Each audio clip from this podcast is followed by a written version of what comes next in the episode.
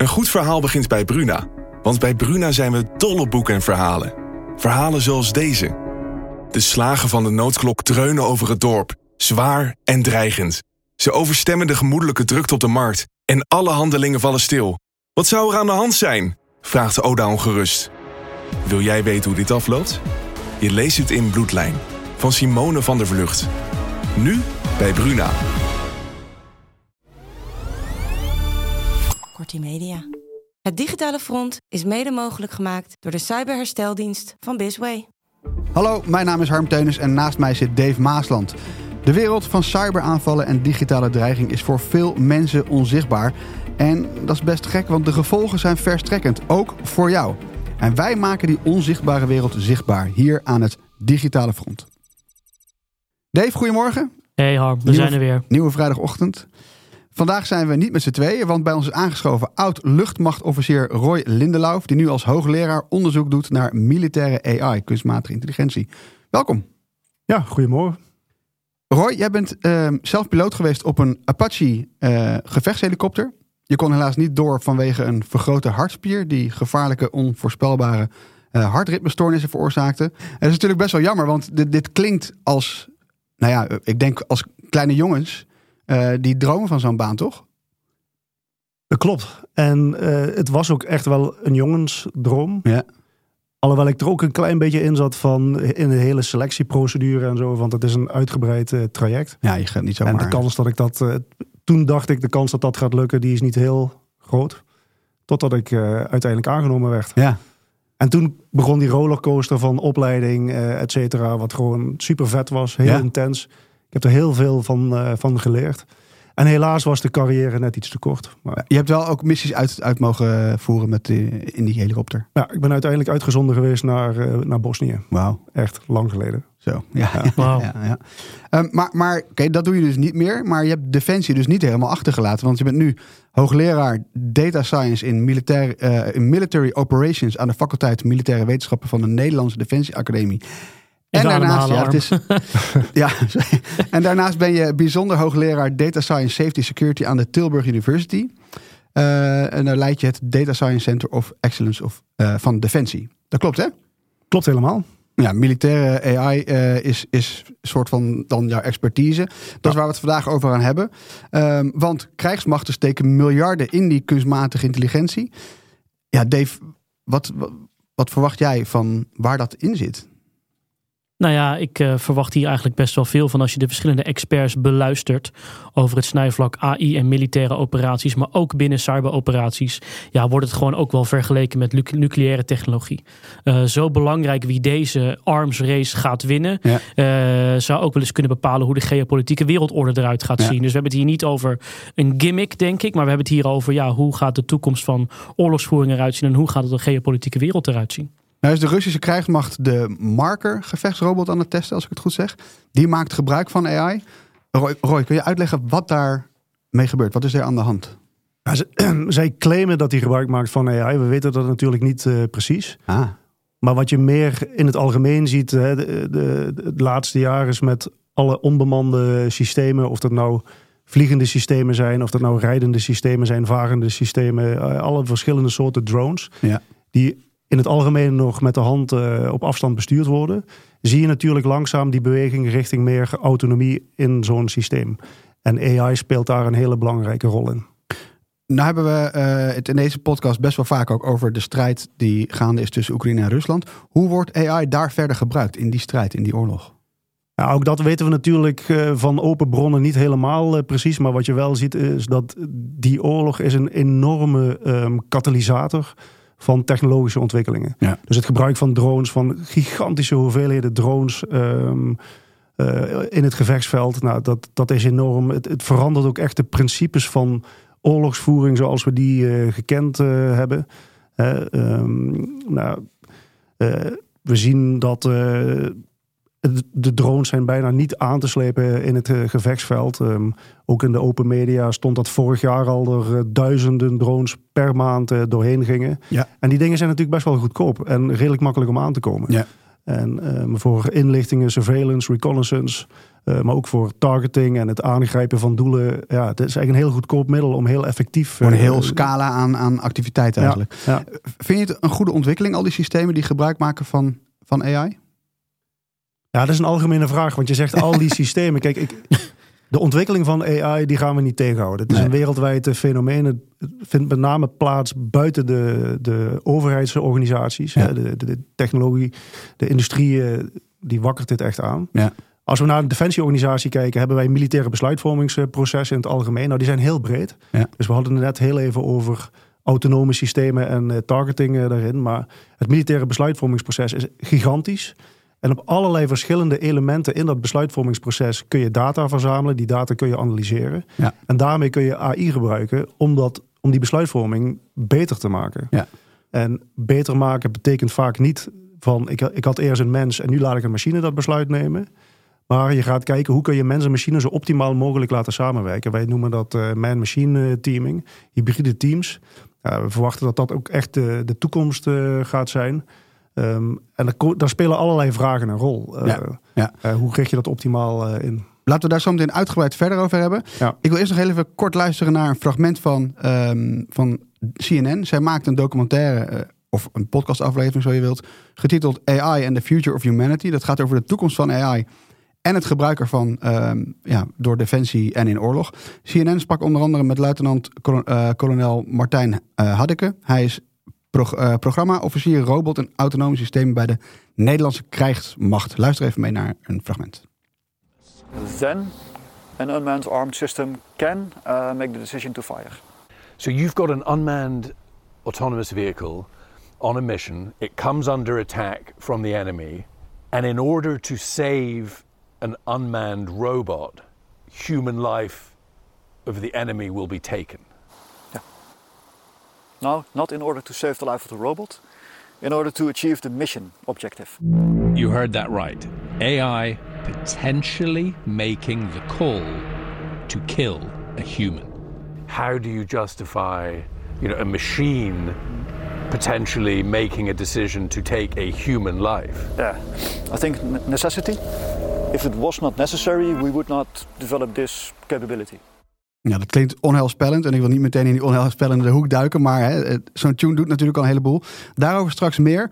Uh, want ja, hoe gebruiken Nederland, maar ook China, Noord-Korea en bijvoorbeeld de VS AI in hun militaire programma? En ook welke militaire taken zien er over pakweg vijf jaar heel anders uit door AI? Dat is waar we het straks even over gaan hebben. En natuurlijk hebben we ook een verhaal, uh, Harm, vanaf het front, namelijk van onze sponsor Bart van Biswee BV. En deze aflevering met drie tips, waarvan er maar één van jou vandaan komt. Ik kan niet beloven. Dave, um, nou ja, we zijn een week verder. Ja. Wat heb jij deze week allemaal meegemaakt? Want jij was woensdag op een bijzonder congres. Daar hebt u een beetje over. Ja.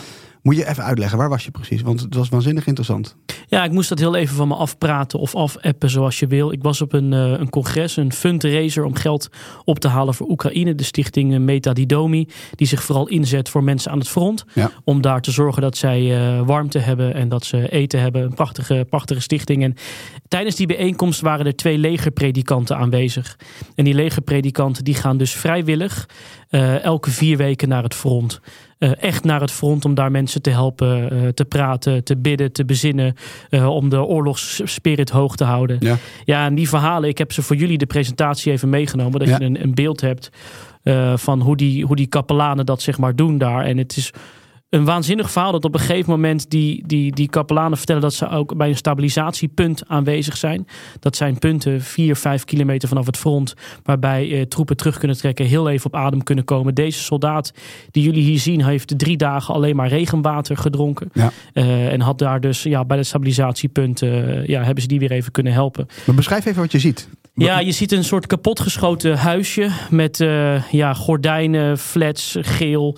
Er staat een halve pizza op tafel, wat snoepjes, koffie en thee. Ja. En toen op het moment dat ze dat aanboden bij die soldaat, trok die soldaat ook geld uit zijn binnenzak om te zeggen, ja, wat kost dat? Dat die kapelaan ook zeiden, ja, dat is natuurlijk niets. We, zijn al dankbaar voor je dat je, dat je hier bent. Ja. Nou, er zijn een aantal dingen, ook als je het hebt over het digitale front, die me enorm zijn bijgebleven. Ze vertelden een verhaal over iemand die ze bij een stabilisatiepunt binnenkregen, die helaas overleed tijdens het schoonmaken.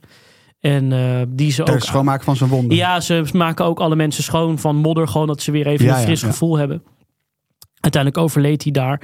En die hebben ze toen uiteindelijk in een, eh, ja, in een lijkzak moeten doen. En ze willen daarbij weglopen. En ze horen een, een telefoon gaan. En zij vertellen hoe ze teruggaan naar die lijkzak. En het blijkt een telefoon van die soldaten te zijn. Oh jeetje. Dus die trekken ze open en ze pakken die telefoon eruit. En er staat in het Oekraïens mijn liefste op. Ja. En ze stoppen hem terug en ze zeggen ook van ja, wat ga je doen in zo'n situatie? Je kan niet zoveel doen. Dus we hebben hem dicht gedaan. We hebben gebeden een half uur en we hebben hem gezegend. En toen zijn ze weggegaan. En dat besef wat ik toen, hè, we hebben het hier vaak over het Mhm. digitale front, maar dat zo'n telefoon dus meegaat met die soldaat. Dat ze daar contact hebben. Waarschijnlijk elke avond even hun vrouw bellen. Nou goed, er zijn verhalen van desinformatie aan het front. Dat die kaplanen proberen mensen mee te krijgen. Te vluchten naar veilige... Ja, en dan zie je dat ze sommige mensen gewoon niet meekrijgen. Omdat die propaganda vanuit Rusland zo enorm sterk is. Dat ze vervolgd zouden worden. Dat de nazi's in het westen zitten. Ja. En dat ze dus daardoor blijven. En ja, die propaganda werkt met name omdat ze vooral traditionele media Ja. op zichzelf... eh, nou, en als laatste wat heel interessant was, ik heb daar ook nog gesproken met de eh, ambassadeur vanuit Oekraïne en de Oekraïnse ambassade. En wat toch wel heel interessant is, is wat je tussen de regels door hoort. Mhm. En daar kunnen we het straks nog even over hebben. Wat ze niet zo hard kunnen en mogen zeggen. Maar dat Oekraïne heel erg aan het kijken is naar cyber als offensief wapen. Ja. Dat ze toch echt willen terugslaan waar het kan. Cyber is natuurlijk per definitie een middel die je ver buiten de landsgrenzen kan inzetten. Eh, het is een middel waar je nog steeds je enigszins zou kunnen verschuilen als er echt iets ergs gebeurt. Van we waren het niet en misschien van een criminele groep. Ja, en tot slot zie je dat Oekraïne heel veel partners heeft in dit gebied. En dat ook wil ontwikkelen. We hebben natuurlijk gezien een aanval op het ministerie van Defensie vanuit Rusland. Ze hebben een paar dagen geleden een grote onderzoekscentrum daar aangevallen. Ja. Vorig jaar de Belastingdienst. Ja. Dus Oekraïne wil in de aanval. En eh, waar we het vandaag over gaan hebben, dat AI hun zou kunnen helpen. Ja, we noemden net En, al even eh, die, die, die AI-aangestuurde gevechtsrobots die dan gebouwd worden. Ja, Eh, Oekraïne zet er ook wel tegenover drones die doelen vinden met behulp van beeldherkenning. Nou, dat was nog interessant, Harm. Ik ga nog één ding vertellen. Aan het einde van die eh, bijeenkomst hadden ze een eh, veiling om geld op te halen. Ja. En op een gegeven moment hadden soldaten aan het front hun embleems eraf gehaald om te veilen voor deze veiling. Oh ja. En op een van die embleems eh, was de 58ste droombrigade. Oh. Ik wist er niet dat er al droombrigades waren. Nee. Nou, de 58ste. Dus dat geeft al wel aan. Uh, Roy vertelde het al. Ja, dat zijn natuurlijk nu gewoon hele brigades binnen moderne, moderne krijgsmachten. Ja. Ja, en dit zijn dus allemaal offensieve wapensystemen die AI gebruiken. Ehm, en dat, dat doet mij dan meteen afvragen: zitten we al in een, in een AI-wedloop, Roy? Misschien kun jij dat beantwoorden. Nou ja, we, zitten zeker in een AI-wedloop. Mhm. En natuurlijk zijn er partijen, die, eh, landen die ons eh, wat minder vriendelijk gezind zijn, die proberen om dat soort algoritmes met AI dusdanig vorm te geven of campagnes te maken die ons beïnvloeden in een voor hen positieve manier. Dus vaak voor ons niet zo positief. Hè, het Ja. ondermijnen van onze westerse maatschappij. Ja, dat is desinformatie natuurlijk. Ja. En, en als we het hebben over een wapenwedloop. Als Ja. je wat, wat meer richting de kinetische kant gaat, dus, dus eh, tastbaar. Ja, de, de- en de wapenwedloop zit hem dus dan inderdaad in van hoe kun je AI gebruiken eh, als je het hebt over kinetische wapens in, in dronesystemen. En Ja. wat je nu nog steeds wel ziet, hè, is dat de, de drones met name gewoon door mensen worden aangestuurd op afstand. Ja. Ehm, de verwachting is, en dat zie je ook wel al, dat dat van door de mens aangestuurd naar semi-autonoom naar autonoom gaat. Je ziet het ook, de ontwikkeling als het gaat om drone zwermen. Dus zwermen van drones. Het is niet meer één drone die iemand eh, bestuurt. Maar misschien moet op een gegeven moment één operator een hele zwerm van drones gaan aansturen. moet ik dat voor me zien? Want ik, ik ken, eh, misschien is het een flauw bruggetje, maar eh, ik ken wel de beelden van die lichtshows die ze uitvoeren met drones. Dat je 300 kleine drones hebt die dan samen een ijsbeer in het roze die aan het wandelen door de stad is uitbeeld. Moet ik me zoiets voorstellen? Ja, nou ja, precies. Kijk, en je kan dus niet, één individu kan niet die 300 dingen tegelijkertijd allemaal Nee. aansturen. Dus dan, daar moet de slimme algoritmiek achter zitten. Ja. Dat doe je met AI. Nou, zo'n lichtshow is heel erg mooi. Ja. Maar je kan je voorstellen dat in, in het eh, militaire domein nou ja, je toch andere dingen eh, wil doen. En kan doen met zo'n eh, met zo'n zwerm.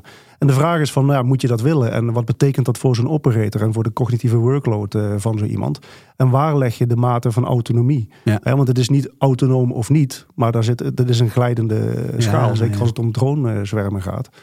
En de keuzes die wij in het Westen maken, die zit veel meer op die meaningful human control. Die noemden jullie net al. Ja. Dus wij vinden in het Westen. Nog één keer, wat bedoel je daar precies mee? Die meaningful human control?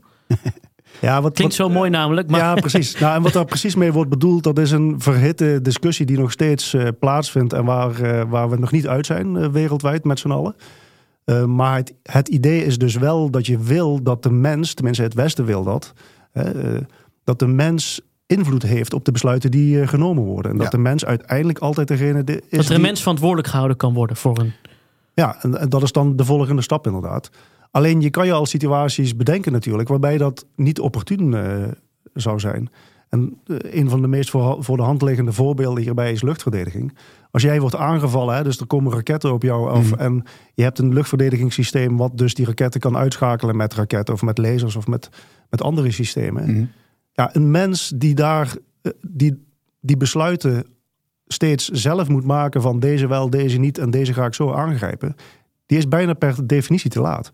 Dus dat we zien in de, vertragend. Ja, dat werkt Ja. enorm vertragend. Dus we zien in de luchtverdediging ook al dat je daar een deel wil automatiseren. Hè, wij hebben bijvoorbeeld eh, de goalkeeper op eh, marineschepen staan. Dat is een bekend voorbeeld eh, dit. Ja. Dus dat is ook zo'n systeem die inkomende eh, raketten kan uitschakelen. Nou, je, je wil in bepaalde situaties, in een oorlogssituatie, in een bepaald geografisch gebied, wil je gewoon dat dat ding autonoom kan opereren. Want Ja. anders ben je te laat. Ja, je, je noemt nu heel specifiek eh, dat goalkeeper systeem, dat is een Ja. defensief systeem, dus die Ja. helpt ons met verdedigen. Ehm, moeten wij in Nederland, want dit hebben we dus kennelijk al, moeten wij in Nederland ook gaan inzetten op offensieve wapensystemen die gebruik maken van AI? Ja, offensieve wapensystemen is dus veel breder dan datgene waar we het net over hadden. Ehm, kijk, we zijn hier heel terughoudend in en terecht. Maar we moeten wel nadenken over... zouden we dit moeten en in welke mate... gegeven het feit dat we het vermoeden hebben... dat onze tegenstanders hier toch iets anders mee omgaan dan wij. Dus je moet op zijn minst onderzoek doen naar... gegeven dat ik straks in een oorlogssituatie zit... of in een gevechtssituatie... waarin ik een tegenstander heb die zijn systemen, misschien eh, zwermen drones of andere systemen, op een autonome manier inzet. Mm. Wat de, de snelheid van besluitvorming enorm verkleint. Ja. Wat ga je daartegen doen? En zul je dan andere systemen nodig hebben om in ieder geval nog effectief te kunnen optreden? Dus welke mate van autonomie heb je dan in je eigen systemen nodig?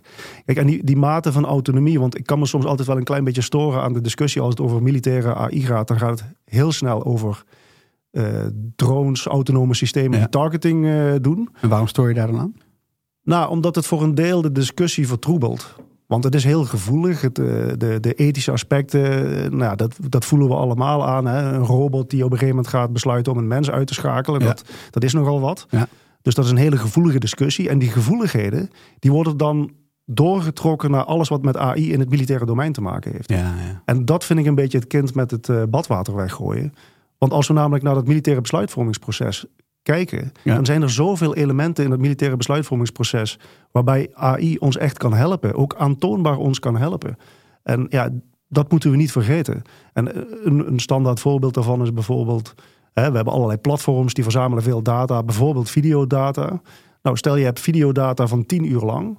Nu kijken inlichtingenanalisten, die kijken naar die 10 uur videodata om te kijken van is er ergens een verdachte activiteit of zie ik daar ergens Dus je, bijvoorbeeld camerabeelden die in de gaten houden, of eh, een camera die in de gaten houdt of er ergens iets gebeurt. Op een... Ja, of we hebben bijvoorbeeld een, een, een, een, vlie- een, eh, een F-35, Ja. die vliegt ergens, die verzamelt met zijn Ja, sensoren manier, videodata. Ehm, ja, dus dan moet je tien uur lang moeten mensen naar die videobeelden kijken. Dat is intensief. Mensen worden moe, mensen Mm. maken fouten, et cetera. Als je nou een AI-algoritme hebt wat beeldherkenning doet. En wat tegen jou zegt, kijk eens op 5 uur en 33 minuten. Of kijk eens naar 2 uur, want daar zie ik dit. Mhm. Dus wat jou ondersteunt in dat proces. Dan kun je waarschijnlijk met minder mensen kun je tot een betere kwaliteit komen. Ja. In een efficiëntere, op een efficiëntere manier. Dus in een kortere tijdspanne. Ja. en daar zie ik eigenlijk alleen maar winst. En natuurlijk, als je zo'n algoritme gebruikt, moet je dat valideren, moet je testen, et cetera. Ja. Nou, in de academische wereld zijn we dat gewend. En daar moet je je procedure op inrichten. Dat is wat wij dus op ReAIM afgelopen jaar, hè, dus de grote bijeenkomst in Den Haag met meer dan 60 landen die na aan denken waren van hoe gaan we verantwoord om met Ja. AI in het militaire domein. Wij hebben daar in een sessie proberen te, te betogen dat juist het niet gebruiken van AI onverantwoord kan zijn. Ja, ja. Omdat je daar ook je eigen manschappen misschien eh, blootstelt aan gevaren die misschien niet nodig zouden zijn. En uiteindelijk dat het geen eerlijk gevecht meer is op midden tot lange termijn. Ja, het gevecht is natuurlijk nooit, eh, nooit eerlijk. Maar inderdaad, ik denk dat je bedoelt dat de tegenstander dan wel gebruik ja. maakt van allerlei technieken die wij ehm, vanwege ethische en misschien juridische overwegingen niet eh, zouden doen.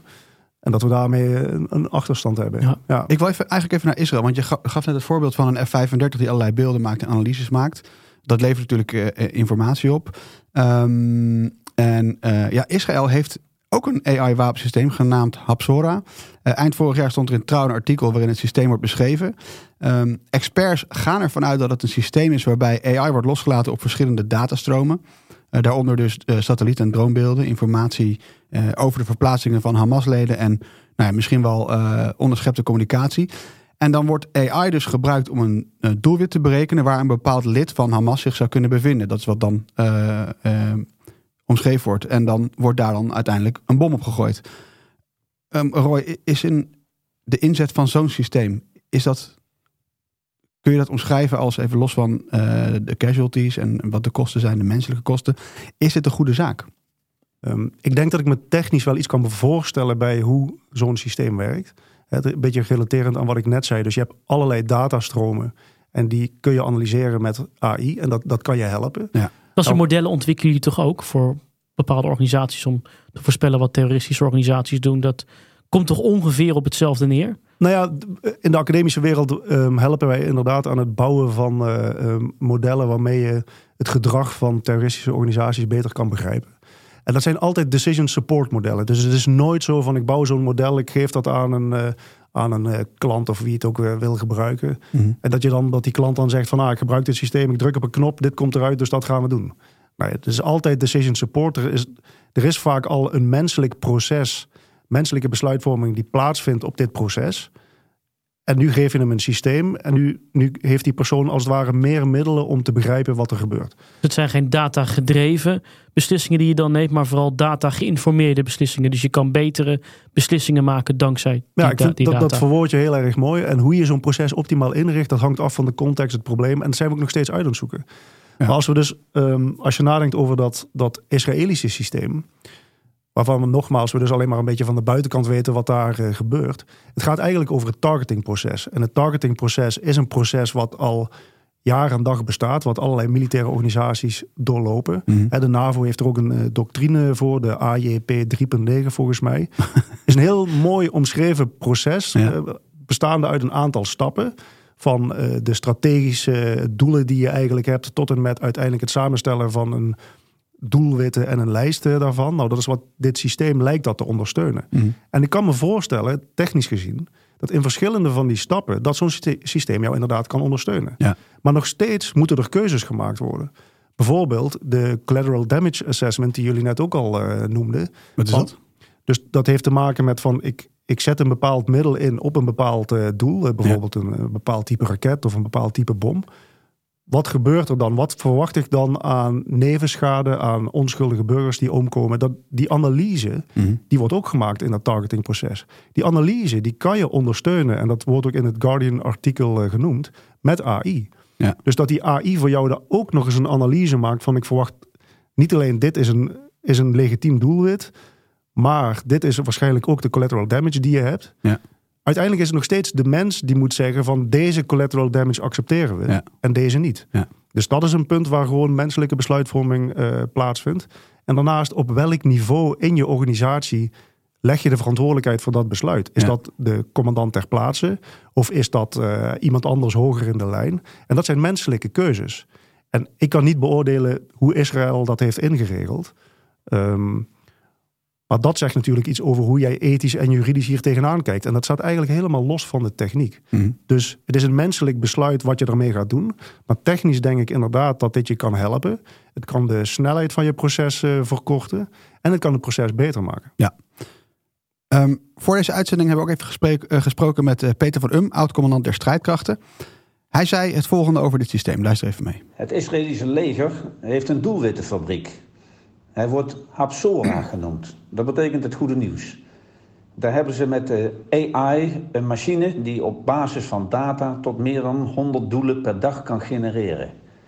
De Israëli's zeggen dat ze vroeger maar een paar per dag zouden kunnen genereren.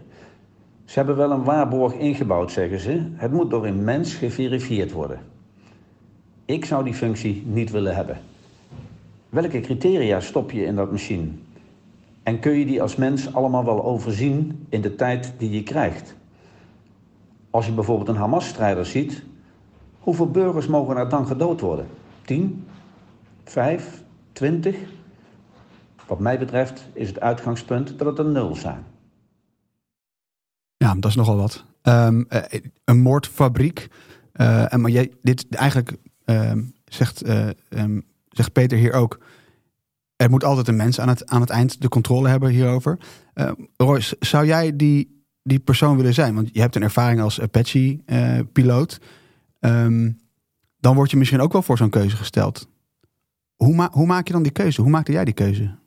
Nou, die, kijk, die keuze die maak je niet zomaar eh, zelf. Maar er zijn allerlei. Ik noemde net al de, de NAVO-doctrine, maar Nederland heeft ook zijn eigen doctrine. Mhm. Daarnaast heb je in ieder conflict uh, rules of engagement, zoals dat heet. Dus dat zijn allerlei regels waar je aan moet houden wanneer je wel of niet bepaalde dingen mag doen. Eh, afhankelijk van word ik direct beschoten, is dat levensbedreigend of niet.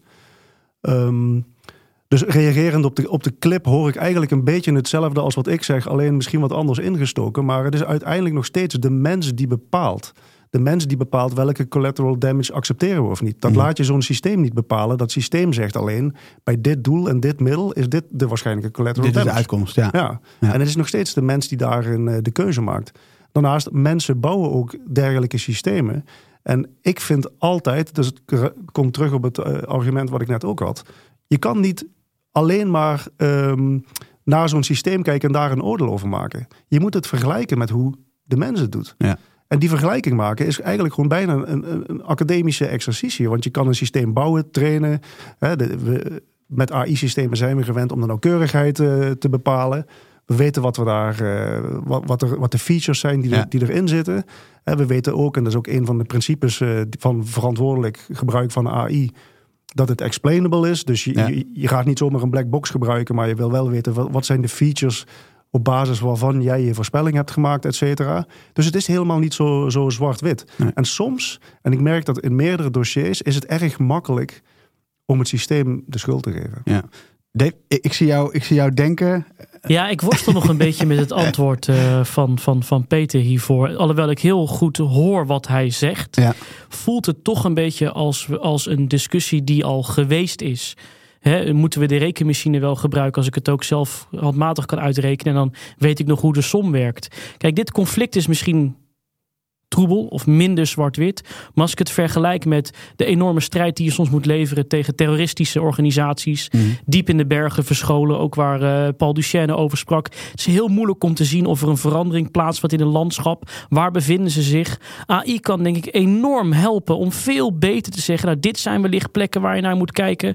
Die technologie niet gebruiken, ja. zoals Roy volgens mij zegt, is volgens mij zelfs gevaarlijk om hier niet naar te kijken. Wat Peter zo duidelijk zegt, ik vind dat we dit niet moeten gebruiken. Ik denk dat dat veel genuanceerder ligt, ook qua conflict. Ja, ik vind het misschien een, toch een beetje achterhaalde discussie, als ik eerlijk ben. Maar, maar oké, maar dan, dan heb je het aan de ene kant zit, is dus de analyse die plaatsvindt van hè, wat kan, hoe kan AI beter patronen herkennen, et cetera. De andere kant is de keuze maken over collateral damage. Maar dat zijn die processen waar Roy over spreekt. Die blijven in de kwaliteit van je processen bepalen eigenlijk ook de kwaliteit van je totale. Ja, nee, dat snap ik. Maar, maar, maar we, hebben het over, we hebben het over mensenlevens.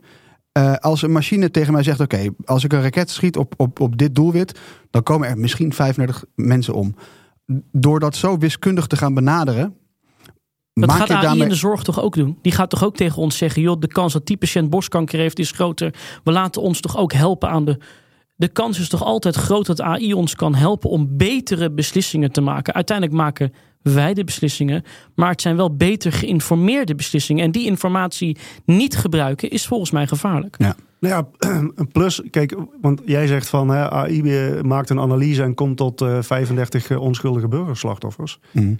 Maar voor de AI was er een mens die ja. die analyse maakte. En die mens is er nog steeds. En die maakt nog steeds die analyse, maar die wordt nu ondersteund door dat systeem. Maar bestaat het gevaar niet dat, dat je sneller overgaat tot het vuren van die raket, omdat die, berekenis, die berekening zo gemaakt is, zo mathematisch is geworden? Nou, als je dat dus goed inricht, dat proces niet. Ik snap een beetje wat je bedoelt. En dat is dus ook echt, hè, je, je moet dat proces van mens, machine, team, Mhm. moet je goed inrichten. Ja. Dus degene die de machine bouwt, moet praten met de domeinexperts om het, eh, om het probleem wat daadwerkelijk opgelost wordt te begrijpen.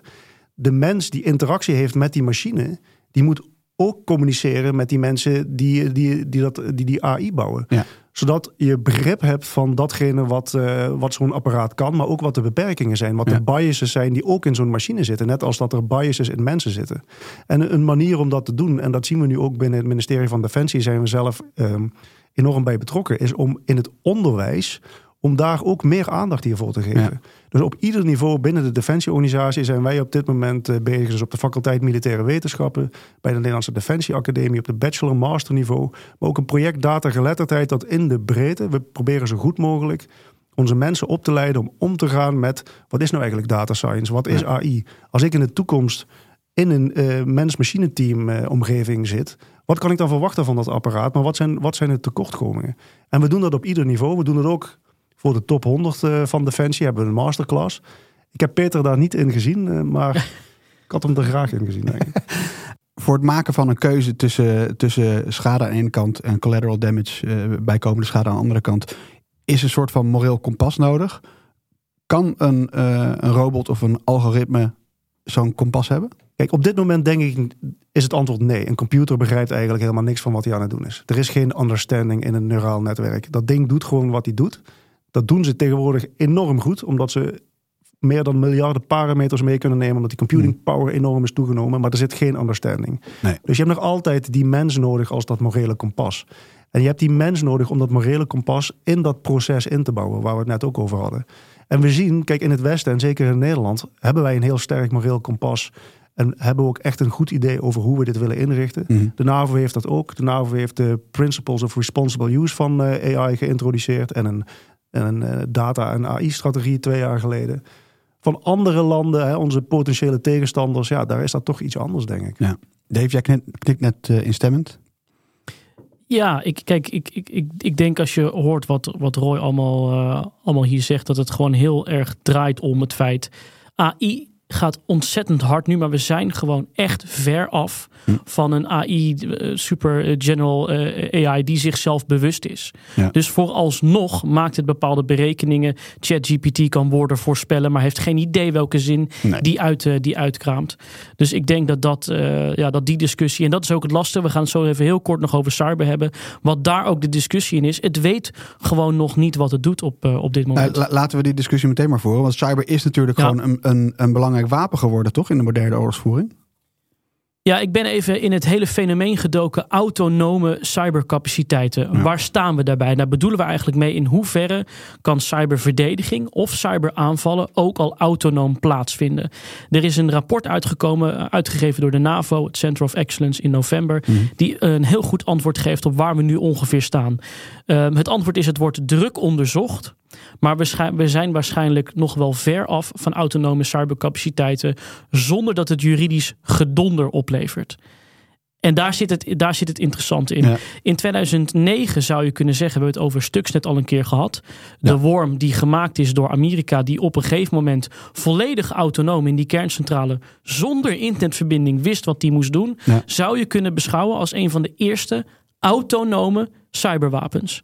We hebben het ook gehad over die enorme aanval waarbij je een achterdeurtje moet ontdekken Mhm. in 10.000 regels, miljarden regels code. Ik vergeleek het met Ja, die, de, de, de, het Bijbelbruggetje. 7200 bijbels die je door Ja. moet gaan om te kijken, staat er ergens een spelfout in. Dat kan een mens niet. Nee. Kijk, en waar nu de discussie over gaat, je gaat straks twee typen misschien wel autonome cyberverdedigingssystemen krijgen. De een die zorgt dat een aanval wordt opgespoord en wordt afgeslagen. Ja. Zeg maar de passieve verdediging. Maar er gaat een hele grote discussie rond, en daar drink ik ook Roy alles vanaf straks, over actief verdedigen. Dus je zou ook op het moment dat jij wordt aangevallen en je neutraliseert de aanval digitaal, dat je daarmee gelijk een soort hackback campagne doet. Dus je gaat meteen het doelwit wat jou aanvalt terug aanvallen om dat te neutraliseren. Onder artikel 51 heb je namelijk als land het recht op zelfverdediging. Mm. En daar gaat de hele discussie over. Mag je straks als land, als jij wordt aange- aangevallen, autonoom jezelf verdedigen? Maar dat mag eigenlijk alleen maar als het een gewapende aanval is. Nou, er zijn, we zijn nog niet over uit wat in cyber precies gelijk staat aan een gewapende aanval. Ja. Als je iets stuk maakt eh, op een gegeven moment, ja, is het dan alsnog een overtreding van internationaal recht? Je hebt iets heel moois als proportionaliteit.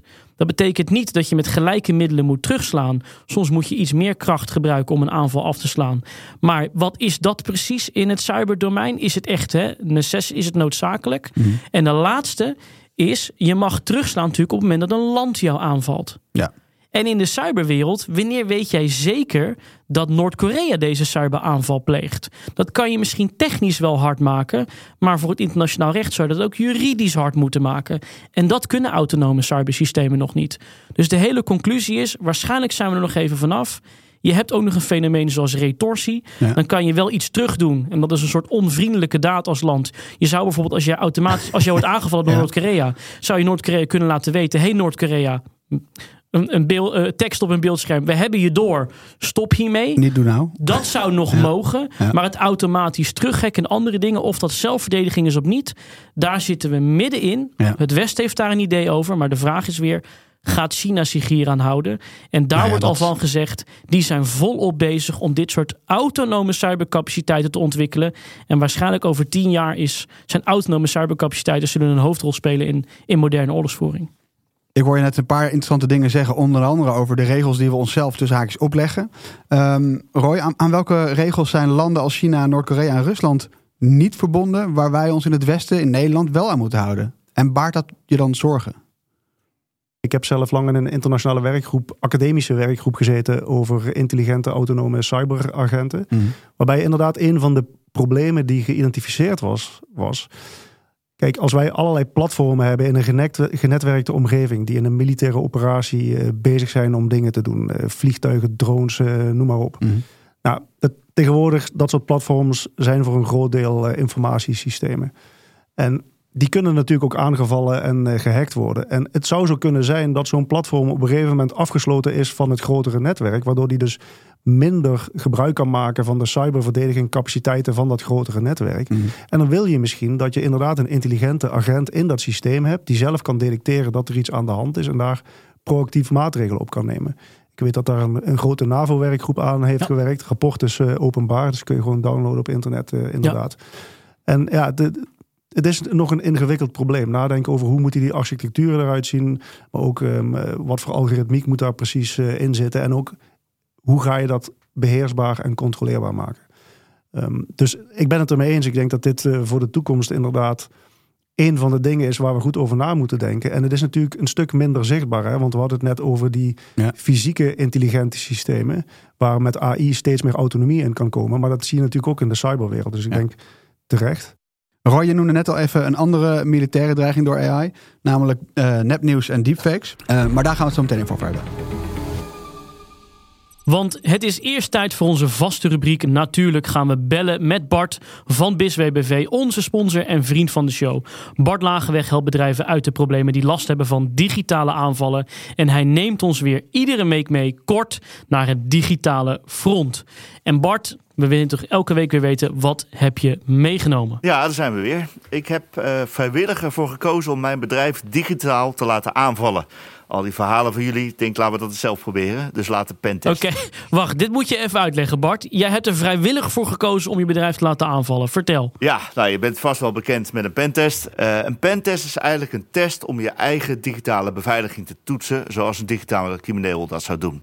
Je vraagt een andere partij om jou dus te proberen te hacken. En dat hebben wij dus gedaan. Nou, dat klinkt natuurlijk op zich wel logisch, maar eh, kan je ons nog even meenemen? Hoe gaat dat exact in zijn werk? Ja, nou, het begint met eh, dat je een andere partij wettelijk toestemming geeft om jou te proberen te hacken. Wij hebben het onze werknemers natuurlijk niet verteld, want ja, dat doet een digitaal crimineel toch ook niet.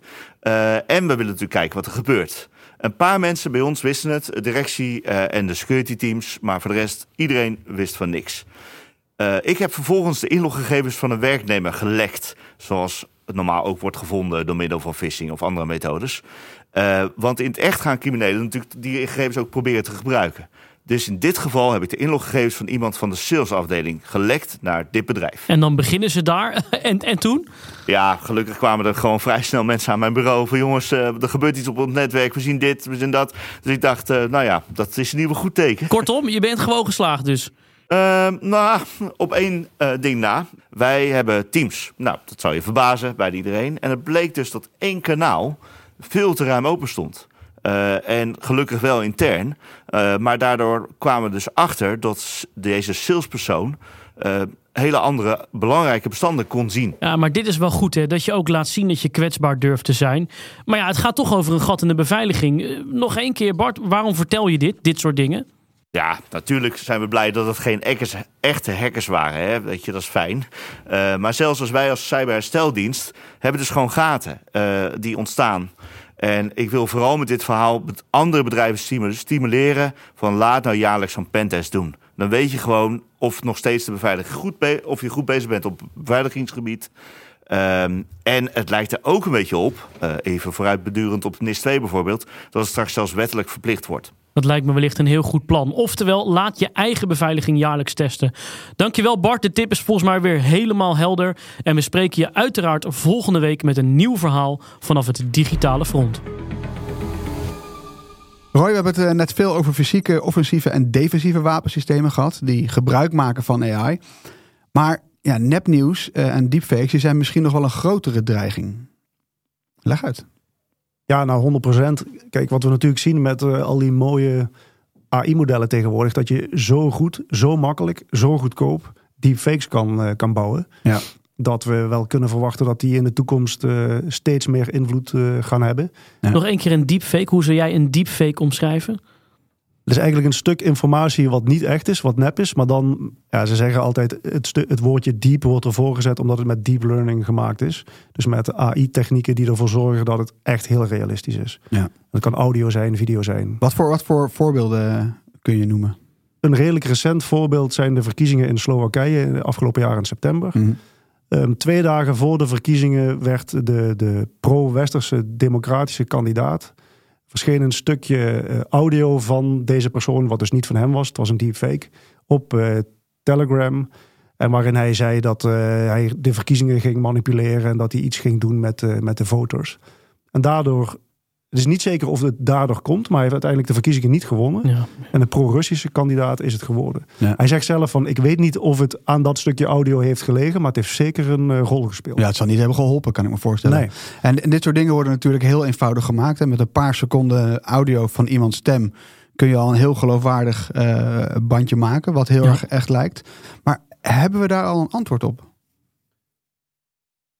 Deels, denk ik. We hebben er nog niet een antwoord op in de zin van dat dat is geïmplementeerd. Er wordt wel hard gewerkt aan een soort van watermerksystemen. Dus dat een trusted partner, die dus, ik zeg maar even wat, het NOS-journaal, Mhm. wat uh, een video uh, um, uh, de wereld in helpt, dat daar een soort van watermerk in zit. Ik hoor toch geen blockchain antwoord, hè? Of wel? Nee, nee, nee het, het heet anders. Ik heb het me een keer laten uitleggen. Het is niet helemaal mijn expertise dit. Nee. Maar ik, ik begrijp wel dus dat er een technische oplossing Ja, is. ja. Het probleem is, het gaat waarschijnlijk nog een jaar of tien duren voordat dat geïmplementeerd is. Eigenlijk te lang, Ja, toch? ja. Ja, in die tussentijd wordt het wel een beetje een, eh, het wilde westen. Ja, ja. Ja. Het probleem is natuurlijk ook een beetje wie gaat nou bepalen wat echt is en wat niet echt is. Ja, de, ja, ik heb een stokpaardje. Oeh, En mijn stokpaardje is dat de traditionele media. Als ik af en toe ergens aan mag schuiven in een talkshow of ergens anders, is dit altijd mijn moment om een pleidooi te maken. Ja, jullie zochten naar relevantie. Ja, sorry, ik zeg jullie omdat jij ook nog bij een nieuwsmedia werkt. Ja. Daar werd al gezegd, traditionele media zijn dood, moeten nieuwe verdienmodellen beginnen. Ik denk dat het als geen ander, en welke technologie daaronder ligt, weet ik niet. Mhm. Maar merken als NOS, Nu.nl, Telegraaf, Volkskrant. Het is nu de tijd om op te staan. RTL Nieuws noemen. Het is nu de tijd om op te staan en die rol te pakken. Ja. Met technologie daarbij. Om ja, toch proberen dat daar de mensen zitten die tot de ver, verre lengtes gaan. Om te onderzoeken wat echt en wat nep is. dus de taak aan mij en mijn collega's om dat, eh, om dat te doen, beter te doen, meer te doen. Ja, ja, waar zou je haast anders op wachten, zou je zeggen? In een tijd waarin gewoon de normale Nederlander en ik wellicht ook niet Mm. echt van nep kan onderscheiden, moet je daar professionals op hebben. We hebben natuurlijk partijen als Bellingcat die daar enorm goed in zijn. En het zal ook betekenen dat op redacties je meer data science nodig hebt en meer, eh, Ja. eh, meer andere type mensen dan mensen die goed kunnen schrijven. Want met alle respect, misschien moeten we mensen meer laten schrijven met ChatGPT en meer onderzoekers die de waarheid vinden. Oeh, ja, ik weet het. Daar tra- trap ik jou op je. Ja, journalistieke ja, teen. ja. Maar is schrijven nog wel? Hè? Is, is dat nog wel de toegevoegde waarde van nieuwsmedia? Dat kan je je afvragen. Ja, maar, en ik maar- zie Roy ook knikken. Ik ben niet de enige. Ja, maar wacht even. Als, Oké, luister. Nu komen we aan zijn brood. Hè? Zie? Generatieve AI kan ons natuurlijk ongelooflijk helpen. ChatGPT kan hele knappe teksten schrijven. Maar als ik uh, mijn denkwerk uit ga besteden uh, aan, aan kunstmatige intelligentie. Bear with me, wacht even. Als jij, jij stuurt mij een rapport. Ik ga dat rapport doorlezen. En ik moet analyseren wat er in het rapport staat. Dan kan ik aan ChatGPT vragen. Maar als ik mezelf niet train om te lezen, om te leren begrijpen en de juiste kritische vraag te stellen. Word ik dan niet als journalist, die dit vak moet uitoefenen, die moet gaan bepalen wat echt een nep is, kan ik mijn werk dan nog wel uitoefenen, omdat ik niet meer weet hoe ik de zaakjes moet fietsen, mijn veters moet strikken? Nou, het enige wat ik wil zeggen is, volgens mij is jullie taak waarheidsvinding. Mhm. En zal je zoveel mogelijk tijd moeten besteden aan waarheidsvinding. En alles wat daarvan afleidt, gaat ten koste van je core business. De, de verwachting van AI-experts is dat binnen enkele jaren 90% van alle content op het web synthetisch is. Wat betekent synthetisch? Niet echt. Gegenereerd door AI. Ja. Het lijkt heel erg echt. En nou ja, een van de dingen die daar natuurlijk dus uh, mensen zullen dat ook steeds meer gaan doorkrijgen. Dus hè, dat, dat datgene wat ze zien, dat dat niet echt is of dat dat door AI gegenereerd is. Mm. En de verwachting is dat dat er ook voor gaat zorgen dat die informatie die wel echt is, dat mensen dat minder gaan vertrouwen dus de verwachting is dat het vertrouwen in onze maatschappij, als het gaat om de informatie die zij op de genetwerkte platforms, op de social media voorbij zien komen, dat het vertrouwen in die informatie steeds kleiner wordt. En we zien dat natuurlijk al in die echo chambers, omdat die algoritmes die voeden ook nog eens die informatie gedragsprofielen worden gebouwd van mensen en jij krijgt informatie gebaseerd op jouw gedragsprofiel. Mm. Je wordt bepaalde kanten opgestuurd en daar ontstaat die echo chambers. En dat veroorzaakt weer. De echo chambers is dus dat je constant krijgt wat je eigenlijk al eerder hebt gehoord. Precies, dus je wordt versterkt in de, in de beliefs die je hebt. Ja. En datgene wat jij vindt. En dat hoeft niet zozeer uh, noodzakelijkerwijs de waarheid te zijn. Ja, die nieuwsbubbels of die. Ja, mensen die geloven dat de aarde plat is, et cetera. Nou, eh, en, en ik denk en ik eh, vermoed dat dat ook een van de redenen is wat zo zorgt voor die enorme polarisatie en dat gebrek aan vertrouwen wat we zien. Nou, niet alleen in Nederland, wereldwijd. Maar dat, dat klinkt al als, als, als een wapen. Uh, en je weet, jij weet natuurlijk ook heel veel van de effecten van nepnieuws en deepfakes als wapen. Is dit een van, de, van die effecten? Zeker. Uh, Kijk, het is, het is algemeen bekend dat landen als Rusland gewoon een bewuste strategie hebben om onze westerse maatschappij te ondermijnen. En een van de manieren om dat te doen is eh, die informatievoorziening op een bepaalde kant op te sturen. En dat kan op allerlei manieren. Die fakes, maar ook gewoon het inzetten van bots om bepaalde informatiestromen te versterken. Ja. En dat is gewoon, ja, dat gebeurt op dit moment. Ja, en als ik het weer heel even terug mag brengen naar het verhaal waarmee we begonnen van de kapelanen aan het, aan het front, het fysieke front. Die zien dus gewoon mensen zo gehersenspoeld, die tanks op zich af zien komen, hun steden worden beschoten, maar er toch van overtuigd zijn dat ze niet welkom zijn in het westen van Oekraïne en daardoor aan het front blijven. En wat gewoon mensenlevens kost. Maar wat zij ook uitlegden, de mate van niet meer in gesprek kunnen gaan met iemand. Dat ze zo vastzitten in hun, in hun wereldbeeld. Dat is gewoon schokkend. kunnen wij in Nederland niet deepfakes en nepnieuws ook effectief gaan inzetten? Want dat klinkt dan best wel als een effectief wapen. Even advocaat van de duivel. Zegt de journalist met waarheidsvinding. Wil je weer beginnen? Of, uh... nee, maar advocaat van de duivel. Ik bedoel, dat gaat de ene kant op, maar het kan natuurlijk ook prima de andere kant op. Ja, en dit is ook een, een voorbeeld wat genoemd wordt in dat Brookings Report, wat ik dus nu al twee keer uh, geplukt heb. maar wat echt de moeite waard is om te lezen. Daarin wordt ook de, de, hè, naar de andere kant gekeken. We zien deze technologie. Als je erover nadenkt, dus dat is het ballonnetje wat zij oplaten. Mm. Ehm, op dit moment, uh, stel we hebben een terroristische organisatie ergens die, waar, we, waar we last van hebben. Ja, een van de manieren om die aan te grijpen tot nu toe was vaak kinetisch. Dus we, we, identificeren een target en er wordt een, een bom op die persoon uh, uh, gegooid. Mm. Nou, in het rapport zeggen ze van ja, je zou er ook over kunnen nadenken om een deepfake te bouwen. Mm. Waarbij bijvoorbeeld de leider van zo'n terroristische organisatie iets heel raars zegt. Of in ieder geval iets zegt om interne destabilisatie in die organisatie te veroorzaken. Waardoor je op die manier schade aanricht. Um, het rapport zegt ook van ja, hier moet je heel goed over nadenken. En als je dit al zou willen doen, dan moet je een afwegingsproces inrichten op hoog niveau. Uh, dat er echt diep over nagedacht uh, moet worden. Want je kan natuurlijk wel op je klompen aanvoelen dat daar enorme gevoeligheden bij komen kijken. Ja, maar andersom zijn die gevoeligheden net zo goed en die worden gewoon van tafel geveegd, toch? Als, als, als je kijkt naar de, de, de desinformatiecampagnes die... Nou ja, uh, Zelensky die, die in een deepfake zegt... leg je wapens neer, hou maar op met vechten. Dat is toch net zo gevaarlijk? Daar, daar wordt dan ja, alleen die glijdende schaal is zo gevaarlijk. Op het moment dat het bekend is dat een overheid op grote schaal... deepfakes en nepnieuws inzet om buitenlandse doelen te bereiken... Mm. wie zegt dat ze dat niet doen om binnenlandse doelen te bereiken? en ga dan maar even met je bevolking om tafel. Dat wordt denk ik heel moeilijk. 100% mee eens. En ik denk dat dat relateert aan het vertrouwen in onze in onze maatschappij, in onze beleidsmakers, et cetera. Ik denk dat we dit echt niet zouden moeten willen. Nee. Dave, Dave, voordat we naar de cybertips gaan, uh, want we zijn eigenlijk bijna, bijna aan het eind. Uh, we hebben weer een luisteraarsvraag en deze komt van. Rokaya Sek. Zij schrijft ons, beste Dave en Harm, ik ben pas gehackt op Facebook. Vanuit mijn naam zijn allerlei rare berichten gestuurd. Ik heb mijn wachtwoord veranderd, maar ben er verder eigenlijk niet meer achteraan gegaan. Had ik dat wel moeten doen en zo ja, wat dan?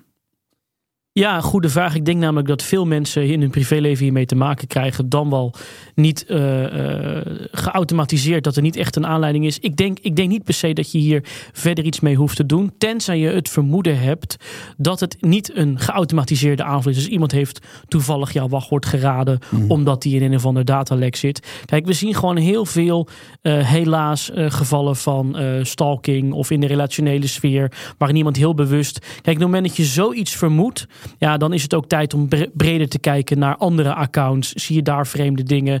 Uh, wordt misschien uh, mijn iCloud, heeft iemand daar toegang toe? Kijk, helaas gebeurt het gewoon als je geen tweestapsverificatie op je social media accounts hebt. Je wachtwoorden zijn ooit uitgelekt. Uh, MyFitnessPal, zo'n bekende app waar veel wachtwoorden ook van BN'ers zijn uitgelekt. Um, even weer je basishygiëne aanzetten en je kan weer door. Ja. Maar vermoed je dat het misschien in de relationele sfeer te maken kan hebben? Ja, ga dan wel wat breder kijken naar al je andere accounts of daar vreemde aanmeldpogingen zijn geweest. En zet alsjeblieft ook overal gewoon die twee-staps verificatie op, uh, op aan. Dat is het belangrijkste.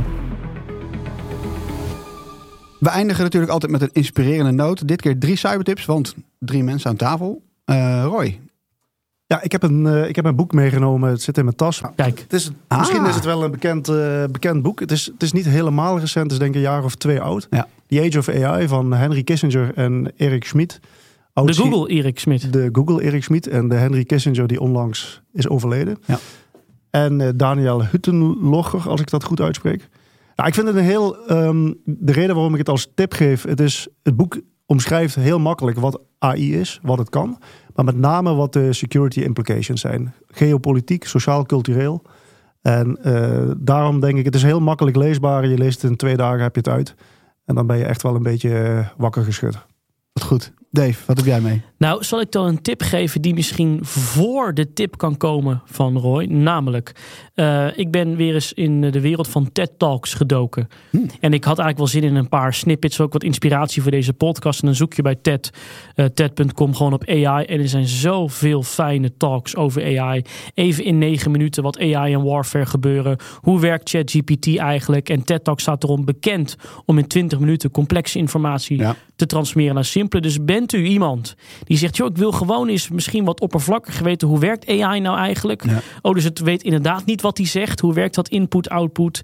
TED Talks, AI, even een ochtendje in de auto, drie, vier talks. En dan heb je de basiskennis. En dan ga je lekker lezen met de Age of AI. Wat goed. Nou, en als je dan klaar bent, dan kom je bij mijn tip uit. Want dan wil je natuurlijk even iets luisteren. Hè? Dus je hebt oh, een sportdocumentaire of iets anders? Nee, oh, nee, nee. nee. ik, ik, uh, mijn, mijn collega Daniel Verlaan, shout-out naar hem. Uh, hij heeft een, uh, natuurlijk zijn boek, Ik weet je wachtwoord, maar hij heeft ook een podcastserie. Um, en in zijn laatste aflevering zat een, een hele goede gast. Dat was ik. Nee, ik ben helemaal niet... vragen wie dan? nee, uh, hij heeft een aflevering gemaakt over uh, hacktivisten. Dus uh, nou ja, digitale soldaten zo gezegd. die mee kunnen vechten aan nou, de ene kant dan wel de andere kant. Um, en ik zit in deze aflevering. het is een heel goed gemonteerde aflevering. Heel spannend. Het is in, in minder dan 30 minuten ben je er doorheen. Ben je helemaal bijgepraat over wat digitale soldaten zijn. Wat ze doen. En nou ja, dan hoor je mijn stem misschien ook. Maar nog een keer, waarom zat jij er dan? Ja, ik had er een voice-over nodig. Nee, goede nee, aflevering. Ik heb hem geluisterd, Harm. Echt kudos. Okay, dankjewel. Prachtig aflevering. Um, luister die, die podcast. Um, nou ja, al onze tips vind je terug in de show notes. Um, en daarmee zijn wij eigenlijk teruggekomen aan de afkondiging. Want dit was het Digitale Front. Wij zijn Harm Teunis en Dave Maasland. En naast ons zit hoogleraar Roy Lindelauw. Roy, dankjewel dat je er was. Uh, heel, heel veel geleerd van je. Dankjewel. Je kunt ons volgen via X, Dave Maasland, Harmteunis en via Digitale Front. En heb je nou tips of wil je ons iets vragen? Mail dan naar het digitale front kortimedia.nl. Kortie met een C. Tot volgende week. Tot volgende week. Het Digitale Front is mede mogelijk gemaakt door de cyberhersteldienst van Bisway.